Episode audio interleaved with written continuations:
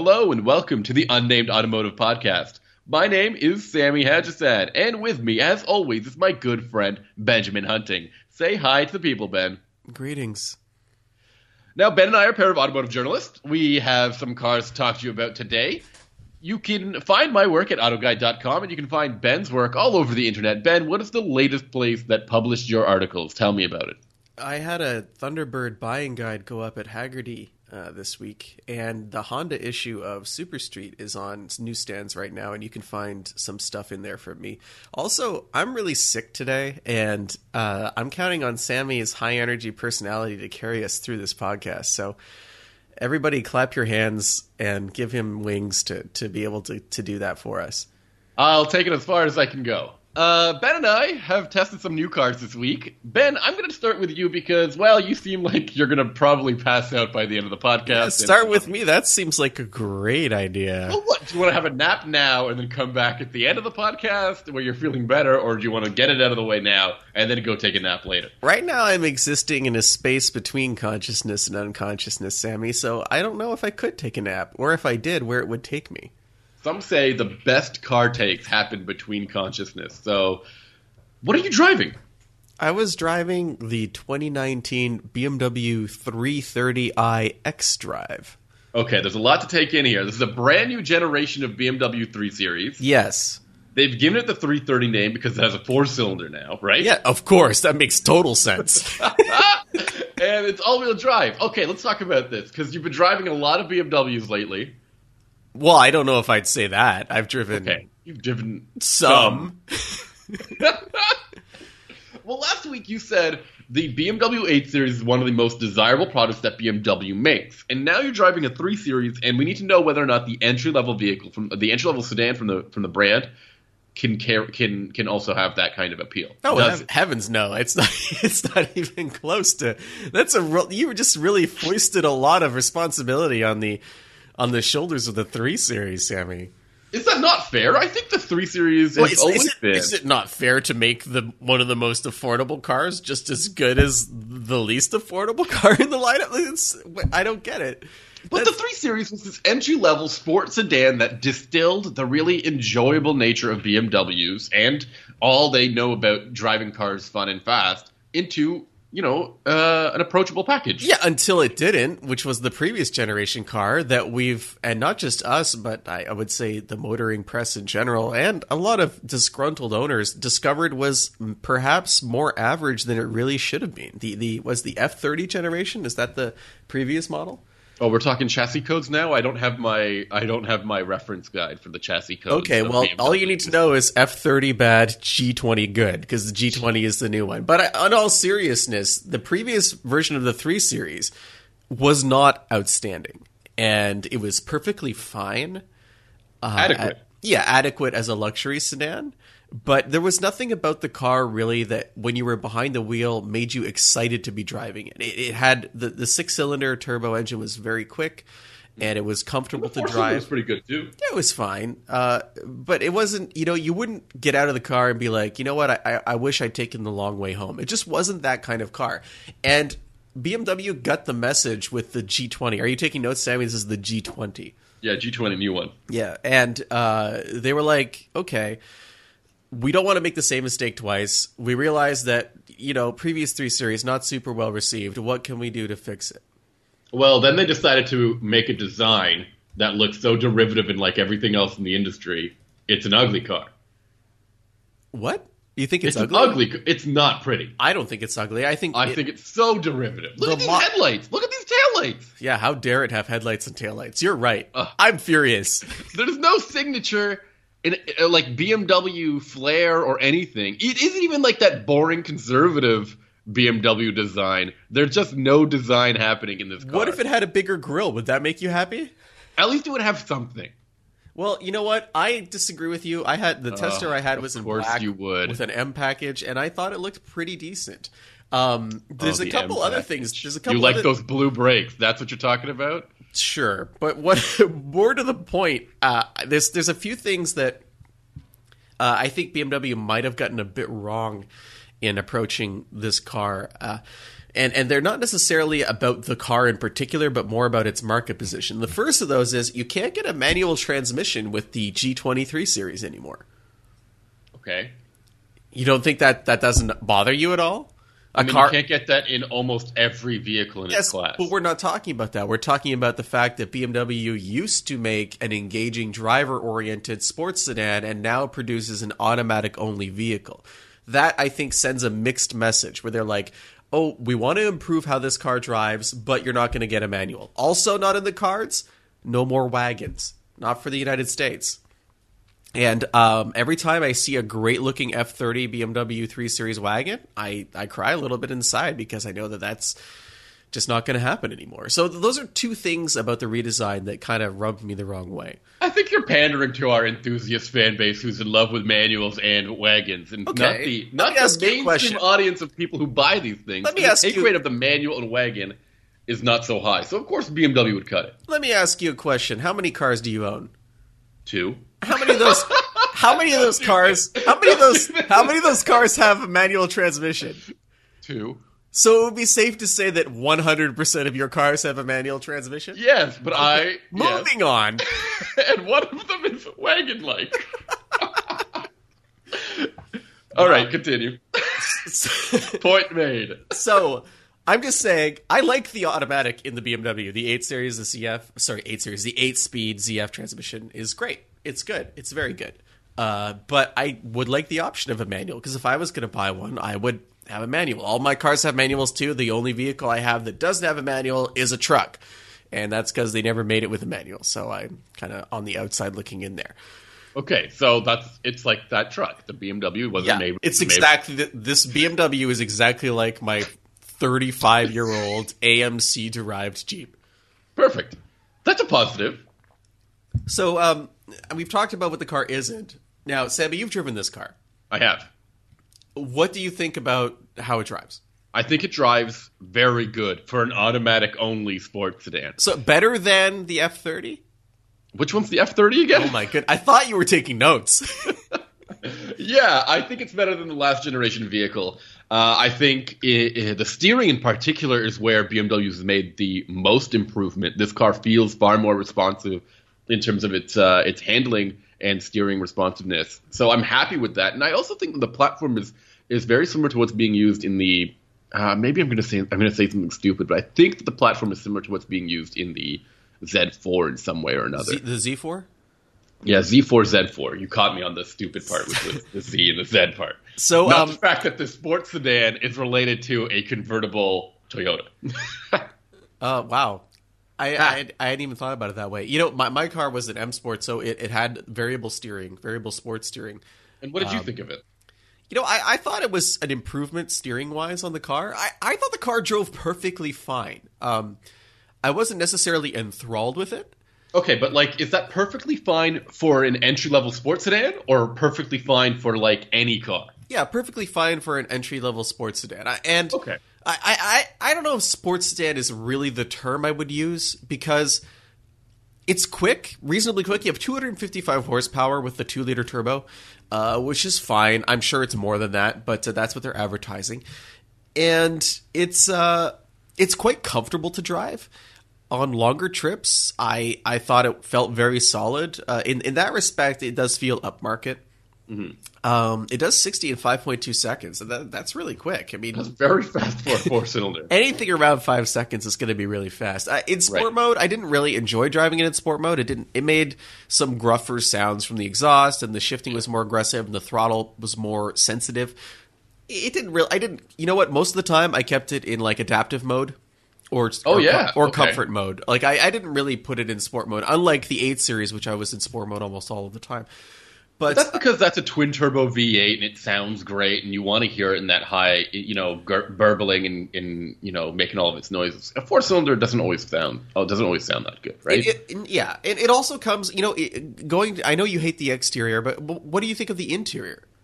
Okay, the interior is is kind of clever in a way that they've taken the design from BMW's more premium vehicles, like the five series and even the eight series, and say there's even a bit of like X5 in there, and they've made it approachable in a more affordable vehicle. But you can see where they where they where they cut the price. You know what I mean? Yeah, where the I- things I- are a little bit more affordable. I totally agree with you. I, I think that this is exactly the strategy that they've done. Especially, you know, you mentioned the eight series, and I was poo pooing you earlier, but um, design wise, the what you're looking at on the dashboard and the center stack is very similar to what I was looking at the week before in the eight series.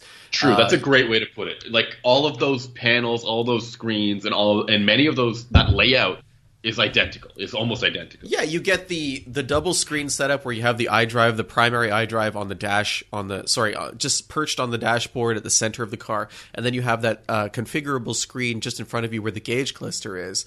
For me, the gauge cluster looked a little empty because um, the way it's set up now is there's kind of an empty space between you have the tach on the right and the speed on the left for the most part and then in the middle there's room for other information but it kind of defaults to a navigation view in that in that sense And you live out in the middle of nowhere, so it was Uh, just blank. well, it was just mostly blank, or I would make it blank, or I would put something. It, it doesn't seem to fill the space as much as it could. You know, it's fine to look at, but it's not like some some of these displays. They're they're attractive. I mean, I think that Audi does a more interesting job with the uh, what's I can't remember the name. Virtual of cockpit. Yeah, virtual oh, cockpit. it's so good. and and I think BMW the functionality is there, and I think that the everything you need is in that is in that display. But for wow factor, I don't think it matches virtual cockpit. Okay. Um, but the interior falls apart in, in in the way that it, I guess we're expecting it to. The the buttons, the switchgear, uh, both look and feel much less luxurious. Well, much I, less- I, I don't know if I would. I think falls apart is a little harsh. Um, I mean, I, maybe what I'm saying in when you were making that comparison to like the big dog BMWs. yes, for for sure. When you touch stuff in the three series, it does not feel the same as when you touch it in an X five or an eight series. It's But that's to be expected. It's like half the price. Yeah, it's it, you notice it. I noticed it the most on the center console, where they have a kind of it's like a pad that's divided into different buttons, and it's like a single piece, but where you push on the pad is where you choose drive modes and start stop on and off and all Yeah, those by the gear selector. Yeah, so uh, it feels noticeably plasticky on the three series. When you're in the eight series, it's it's it's an improvement and the trim around the center console and the center stack is much nicer in the more expensive cars here the the vehicle i had had kind of this metal look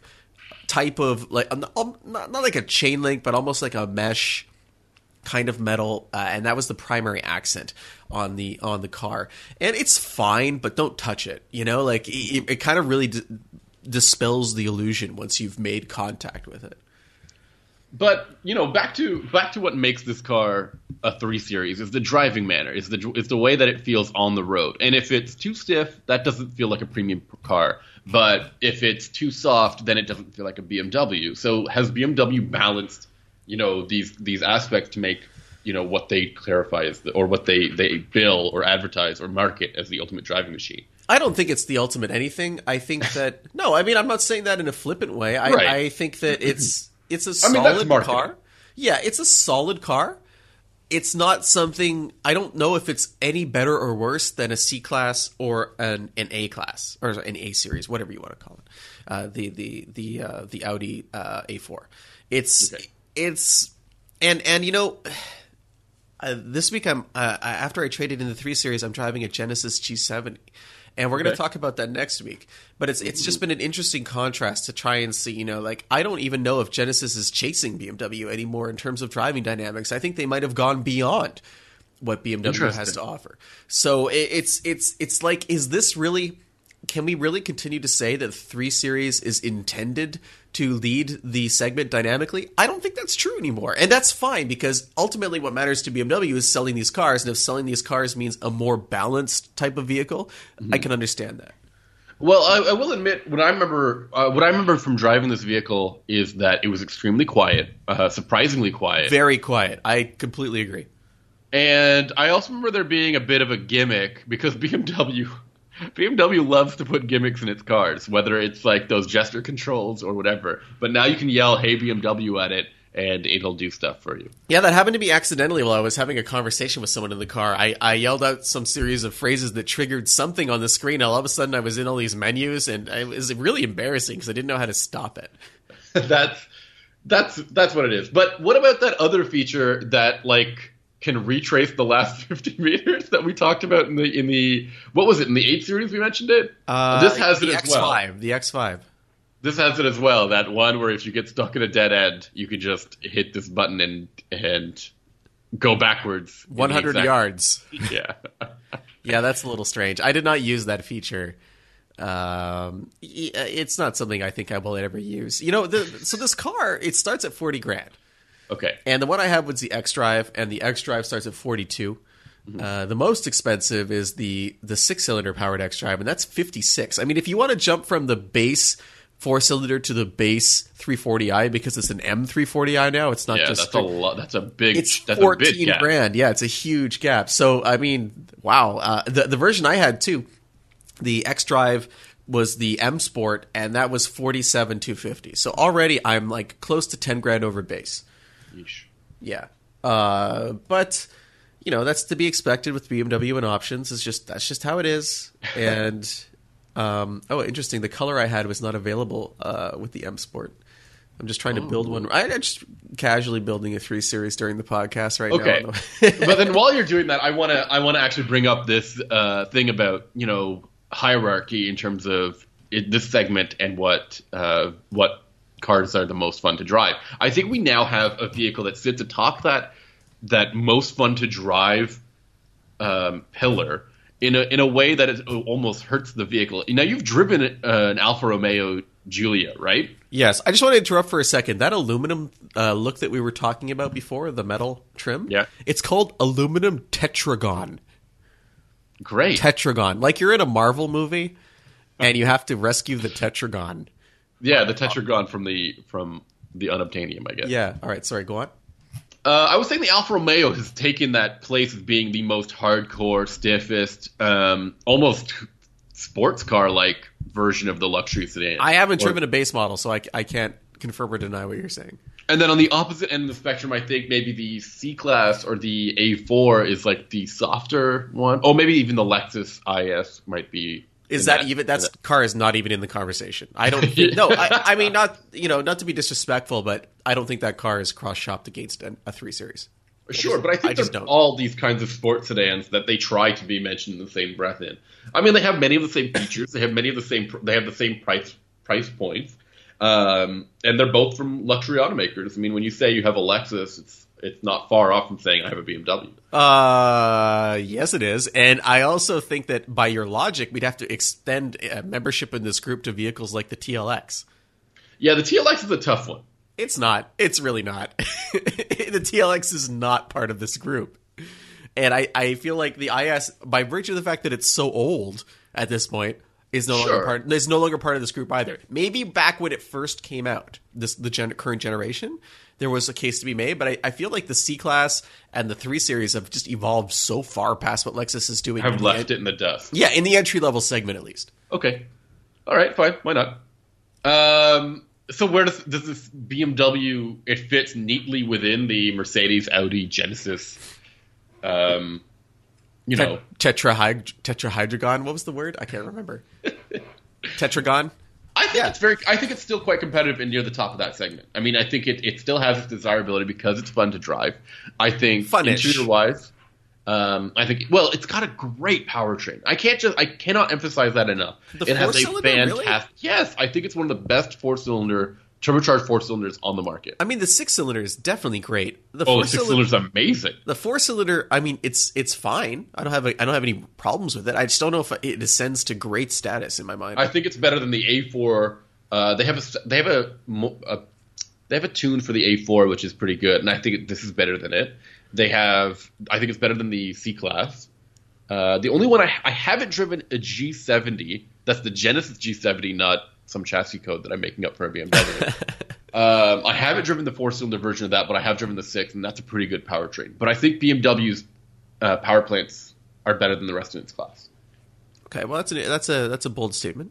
Well, we'll see. What, well, I can't wait to hear what you have to say after driving the, the G70 for a week. Well, I'm driving the six cylinder version. I have driven the Oh. four, I have driven the four cylinder with the manual and the automatic transmission, and it is perfectly fine.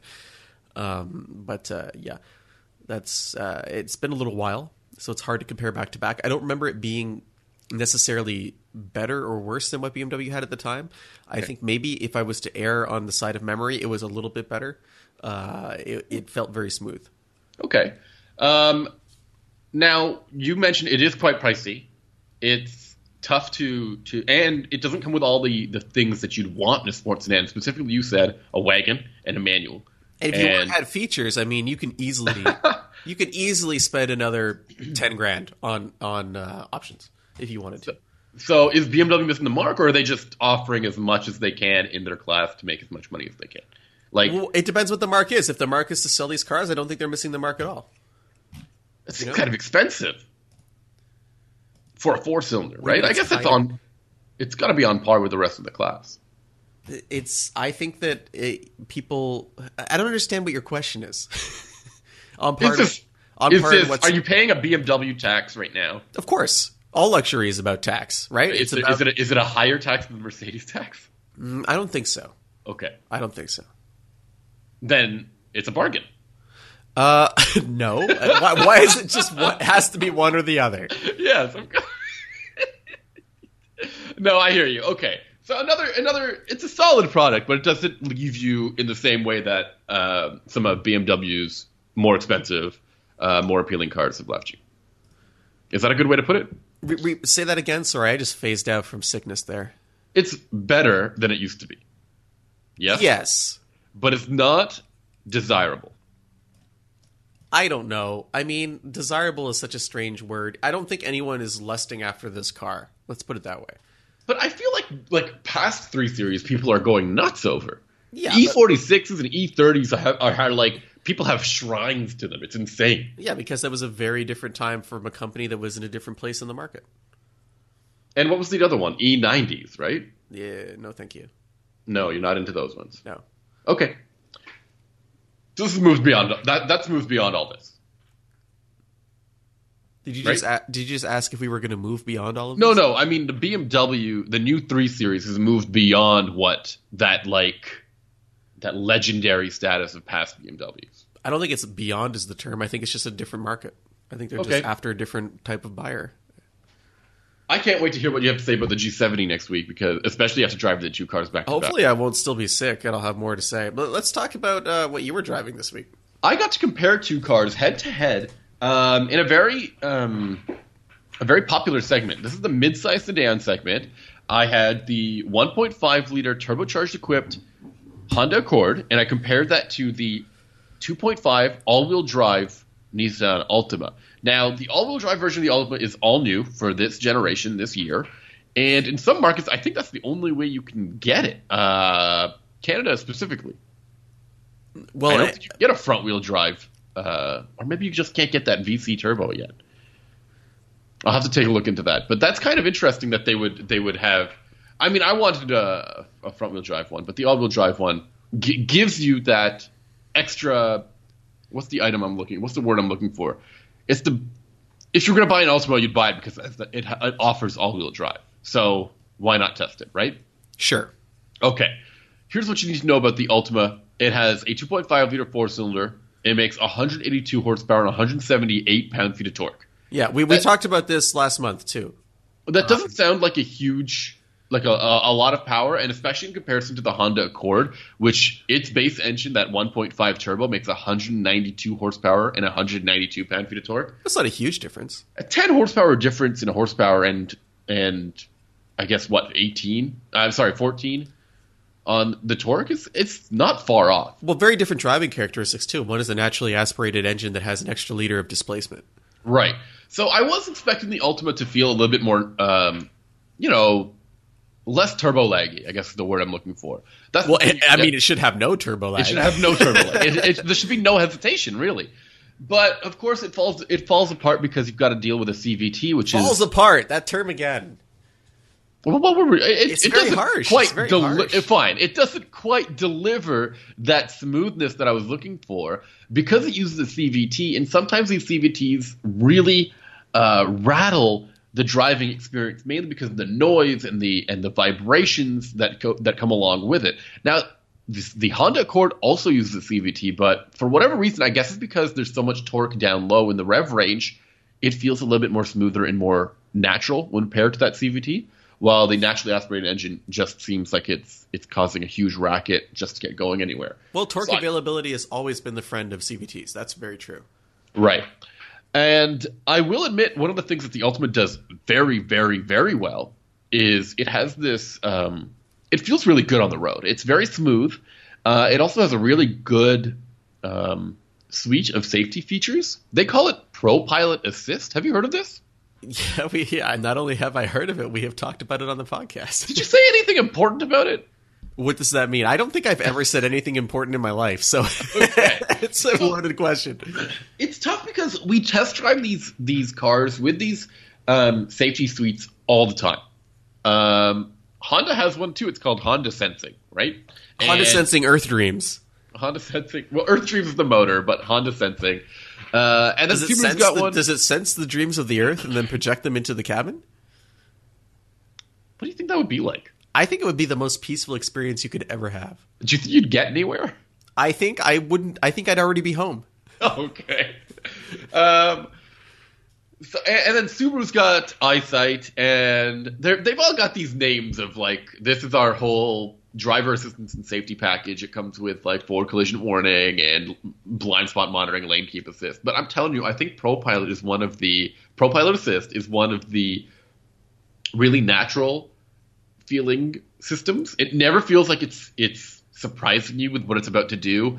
While the the Accord, I'm telling you, something's off with the Accord. The way the Accord senses the world around it is just like a panic. Everything is about is something that needs to be dealt with immediately. It's a panic is about to happen. So- it's really jarring and not really. Uh, I, I find myself turning off these features almost every time I get in the car. In terms And- of natural feel, it's kind of like lambskin versus latex. That's what you're telling me. Yeah. That's a terrible, terrible simile. Why did you do that? That's a bad metaphor. Okay, I'm sick. okay. Um, and the Altima has something they call it. They describe it. They call it. Sorry, they call it intelligent ride control. Whoa. And intelligent ride control isn't much. It's it's kind of like torque vectoring in the way that it uses brakes, the rear brakes, to settle the rear end of the vehicle when you're driving over um, bumpy or uneven pavement. So in some cases where it feels like you know the car is wobbling around a little bit too much or is getting kind of busy, the vehicle will try to the the, the Altima will try to settle itself with the braking um, to make the ride a little bit more consistent. And we noticed that it works pretty it, it works pretty well. Okay, However- so you know, so do you think that that's being done because there's some type of flaw in the chassis that doesn't allow it to be done with the suspension system, or do you think this is really something that is necessary and like kind of a step above feature for a modern car? That's a really good question, and I'm gonna have to think about it for a second. But I think it's because the chassis is so is actually quite good on the Altima, but they've in order to accommodate the needs of its buyers, which is um, Rally, hardcore, rough rally road no, drivers. no, the other way around. I think it's meant to be a more family-friendly vehicle, and so the, the suspension and the tire setup is very soft, and that means that when you're driving on uneven pavement, the the vehicle can feel really like it's swaying around a little bit too much, like almost too much body motion, and so they're using uh, the braking to settle it. Hey, I have a question for you. This is kind of Hit me with it. unrelated, but you, you you got me thinking. In the future, when we're like uh, teleporting everywhere, Yeah. do you think that we'll during the teleportation itself we'll, we'll have the sensation of momentum implanted in our minds to like ease our bodies into the idea that we're being actually uh, moving through time and space, or do you think No. it will just be instantaneous? I believe that tel- me and my friends had this conversation. I believe teleportation is going to be murdering a lot of people and cloning them instantaneously somewhere else. We're talking. That's not what we're talking about, though. I, I was talking specifically about the sensation of the murder. Yeah, I don't think we'll feel like we're moving. okay, all right, interesting. Um, So you're saying we could be teleporting right now and not even know?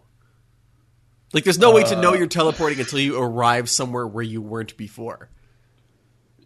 No, I think we would just wake up and our consciousness would be like, oh, We we're in a new wake place. up.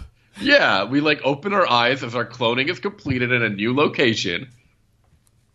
Okay, follow up. What, Yep. Two follow ups. First, what happens if I keep my eyes open?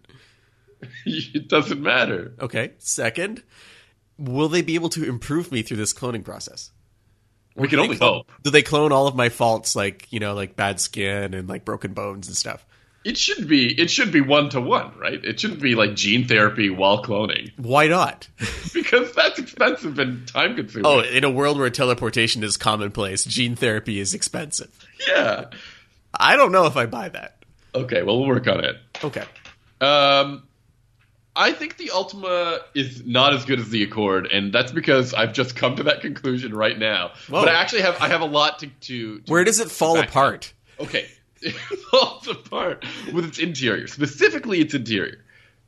It is a little bit of a mess. The vehicle I had had a couple of different trims all over the vehicle. It had piano black. Uh, For a second, had- I thought you meant like it was a multi-trim vehicle, like you No, had like SBSLS version of the No, no, car. no. Like Back seat is accents and SL. accents and trims inside the vehicle. So it had uh, it had some really gnarly looking fake wood plastic. It had some piano black uh, panels that were really uh, fingerprint prone. It had some aluminum trim and it had some carbon fiber trim, all in the in the in the in the cabin, all around you. It made no sense that this was the interior design that they were going for. It's a little bit uh, all over the place. It reminds me of uh, Frasier's apartment, which is it had no consistent theme. It was just who? you know, uh, that that movie. I mean, that TV show, Frasier. Are you referencing a 20-year-old TV show?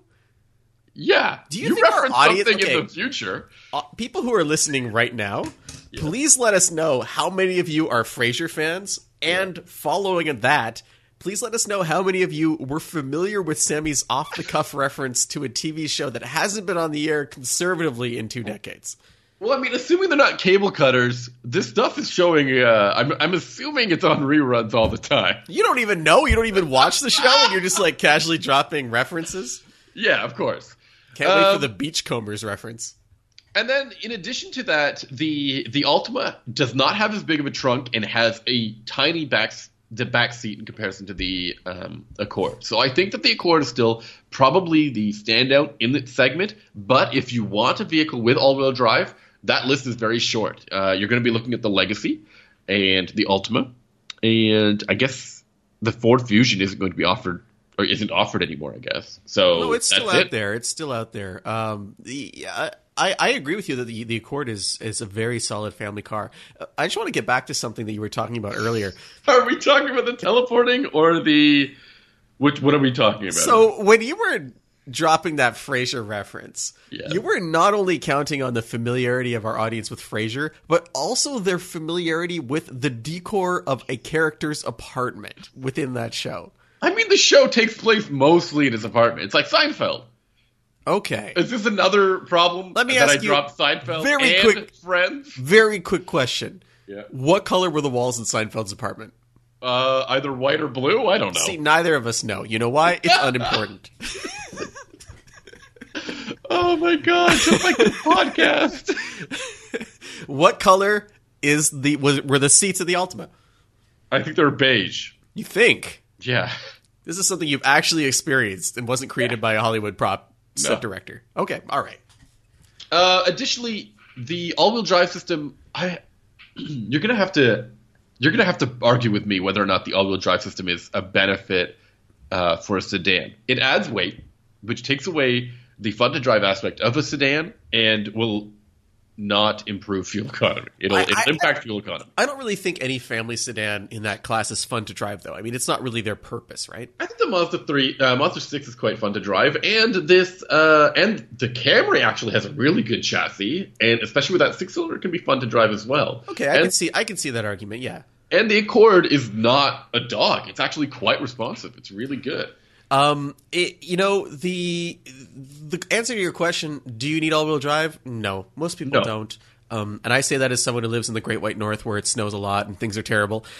The marketing departments of these companies have convinced people that they need all-wheel drive, which is why crossovers, a part of why crossovers are so popular, and a big part of why luxury car companies have moved almost entirely into all-wheel drive uh, for it to be able to corner this northern market that they've created. Tires are the most important thing. If you have great tires on a front-wheel drive car, you're going to be fine for the winter. You'll Yeah. probably you'll probably be fine in a rear wheel drive car too. There are some people though who live in areas that are not well served by uh, local infrastructure. So if you don't have a plow that goes by your place on a regular basis, you will benefit from that all wheel drive system, in my opinion. Okay. So it's it's a special case. If if if you live somewhere where when you wake up in the morning the roads aren't cleared, you'll be happy to have all wheel drive.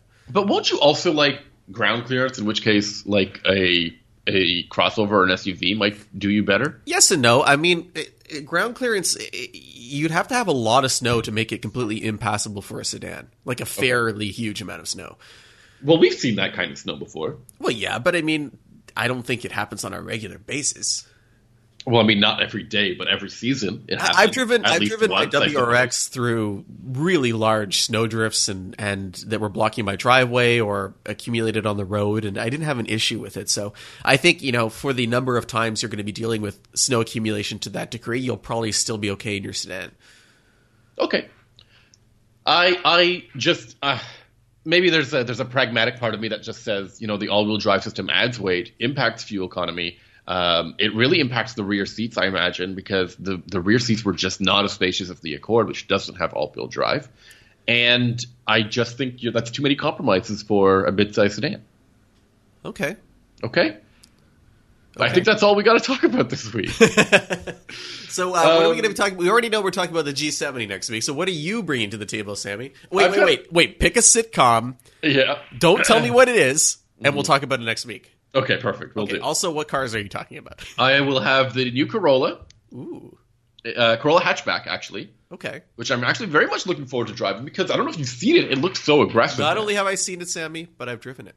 oh, right. Okay. Well, uh, and I'll be driving that with a front wheel drive Mazda 3. Okay. So that'll be fun to drive to, and have that comparison. We promise not to talk too much about the Mazda 3 because we've I talked know about it we've so talked about it much. to death, and we talked a lot about spines and pelvises, and I know that it's a little weird. well, is there anything you're going to talk about next week other than the G70, which is No, not a I- trim level, which is not a chassis code of another car? I'm just Genesis honestly G70. looking forward to talking with you about TV shows I haven't thought about in years. Have you come up with one? Blossom. Oh wow, Blossom. Uh, if you want to talk to us about uh, TV shows that you haven't heard of or or thought about in years, I suggest you get in touch with us either through social media. You can find me and Ben on your favorite social media platforms. I'm on Twitter and Instagram. You can find me at Sammy underscore ha, like you're laughing. And you can find Ben. He's usually on Instagram. You can find him at Hunting Benjamin. What else, Ben? Oh yeah, And- we can also go. You can also go to the website. Yeah, the website unnamedautomotivepodcast.com has a contact form where you can get uh, in touch with us. Uh, you can also email me, benjamin at benjaminhunting.com. And when you're on the website for the podcast, you can subscribe via little clicky buttons that let you take you to uh, iTunes and Google Play Music and all that fun stuff. Spotify, we're pretty much on every podcatcher. And we would love to hear feedback from you guys on those uh, sites. Rankings uh, are influenced by comments. And if you say something nice about us or something that's not nice about us, people will pay more attention. And that lets us talk about more sitcoms from the 90s. So. Um, there is one one last thing I wanted to talk about this uh, week, Sammy. I had a kind of an adventure in my Jeep this week Ooh. where I so it, you know like most vehicles of the 80s it doesn't have a remote control to open or close the locks and I left the keys in the ignition. Actually I had two adventures in the Jeep. So the What does first it have? A crank? Yeah, it has a hand crank and if you don't let go at the right time it breaks your wrist. like when the engine catches. Okay. But uh, I, I I locked the keys to the Jeep inside the Jeep. But I'd been driving around with the rear window open, even though the manual says not to do that because it sucks exhaust fumes into the vehicle. But it's just too. Did you notice? Oh yeah, it's totally choking at, at, a, at a, a stoplight. That's for sure. There's also a page in the manual in all caps letters says "riding with pregnant women," and like it has like a whole thing about whether seatbelts are safe for pregnancies or not. They That have. was- they think they, they really, really believe in the uh, in the sex appeal of the Jeep Grand In Wagoneer. 1987, they were really worried about that. So I, I'm at the back of the Jeep, and I, I'm like, oh, um, my keys are in the ignition, and uh, luckily this window's open, but unluckily the Jeep was filled with tires and a transmission and a rear end for my Datsun because I just had all of those things replaced. So I had to climb through the rear window and overtop these nasty tires and like reach up and snag those keys. And uh, it was just a, a reminder that I'm getting old and I'm starting to forget stuff. Is that how you got sick? Maybe I don't know. Uh, the other thing that happened with the Jeep was I was driving with a friend and I turned it off and it kept running. oh. and I took the key out and it kept running too. So that was fun. And what I had to do was re like I guess re-engage the starter to Yeah. re to kick off the ignition sequence again and then I was able to turn it off and it turned off completely like you would normally expect. But it happened again later in the day. Mm. And I think it's a heat thing on the starter solenoid. I think it's just like there's a feedback coming from somewhere that's sending power to the starter solenoid or the ignition and it's just keeping it on. So these, these are the fun things when you're trying to daily drive a 32 year old vehicle. Okay. So I love these updates. Are you still in love with this thing? I've just never been in love with this, Sammy. It's more of an experiment than anything else. It's an Do you feel like you're living the Jeep life yet? It's an experiment in cohabitation. You know, the, the Jeep life is kind of funny because sometimes they'll be at a light beside a guy in a Wrangler, yeah, and like he, he, doesn't even recognize he you. He won't make eye contact. It's like who's this? Who's What this jerk? who's this jerk with the fake wood paneling? Yeah, but what is this ginormous station wagon? Why doesn't With- it, why does why doesn't he have a tire on the back? What's going on? yeah, I don't know. it's Uh. kind of strange. Like, uh, not not everyone in the Jeep world gets it, so Uh, that's fine. That's really I- weird. I, thought it was a Jeep thing. I'm used to being alone, Sammy. I've noticed. Okay, But which I- is why you got yourself the biggest Jeep you could possibly get. Also, okay, speaking of biggest sheep, I, I sent Sammy a photo of this earlier today. Someone took a photo of a Grand Wagoneer parked in front of a Jeep Renegade. Yeah. So the Renegade is a, co- a cub, subcompact, I Subcompact, yeah. And it's almost the same size as a Grand Wagoneer in terms of height and width.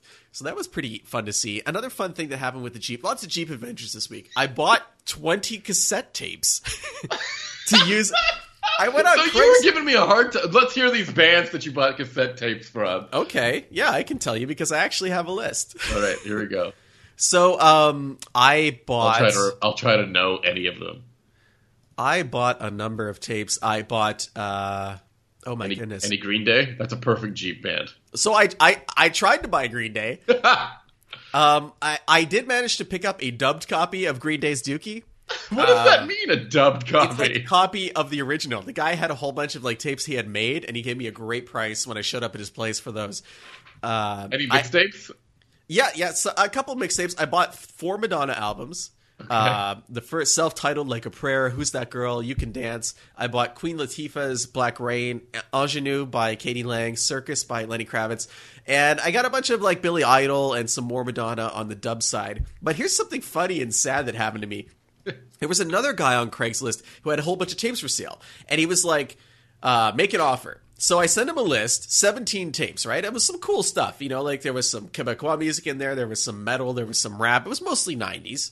Um, Okay. And he's like, "Hey, uh, uh, I want these." I, I sent him a message. I want these tapes. What do you want for them? Specifically asked him, "What do you want for these tapes?"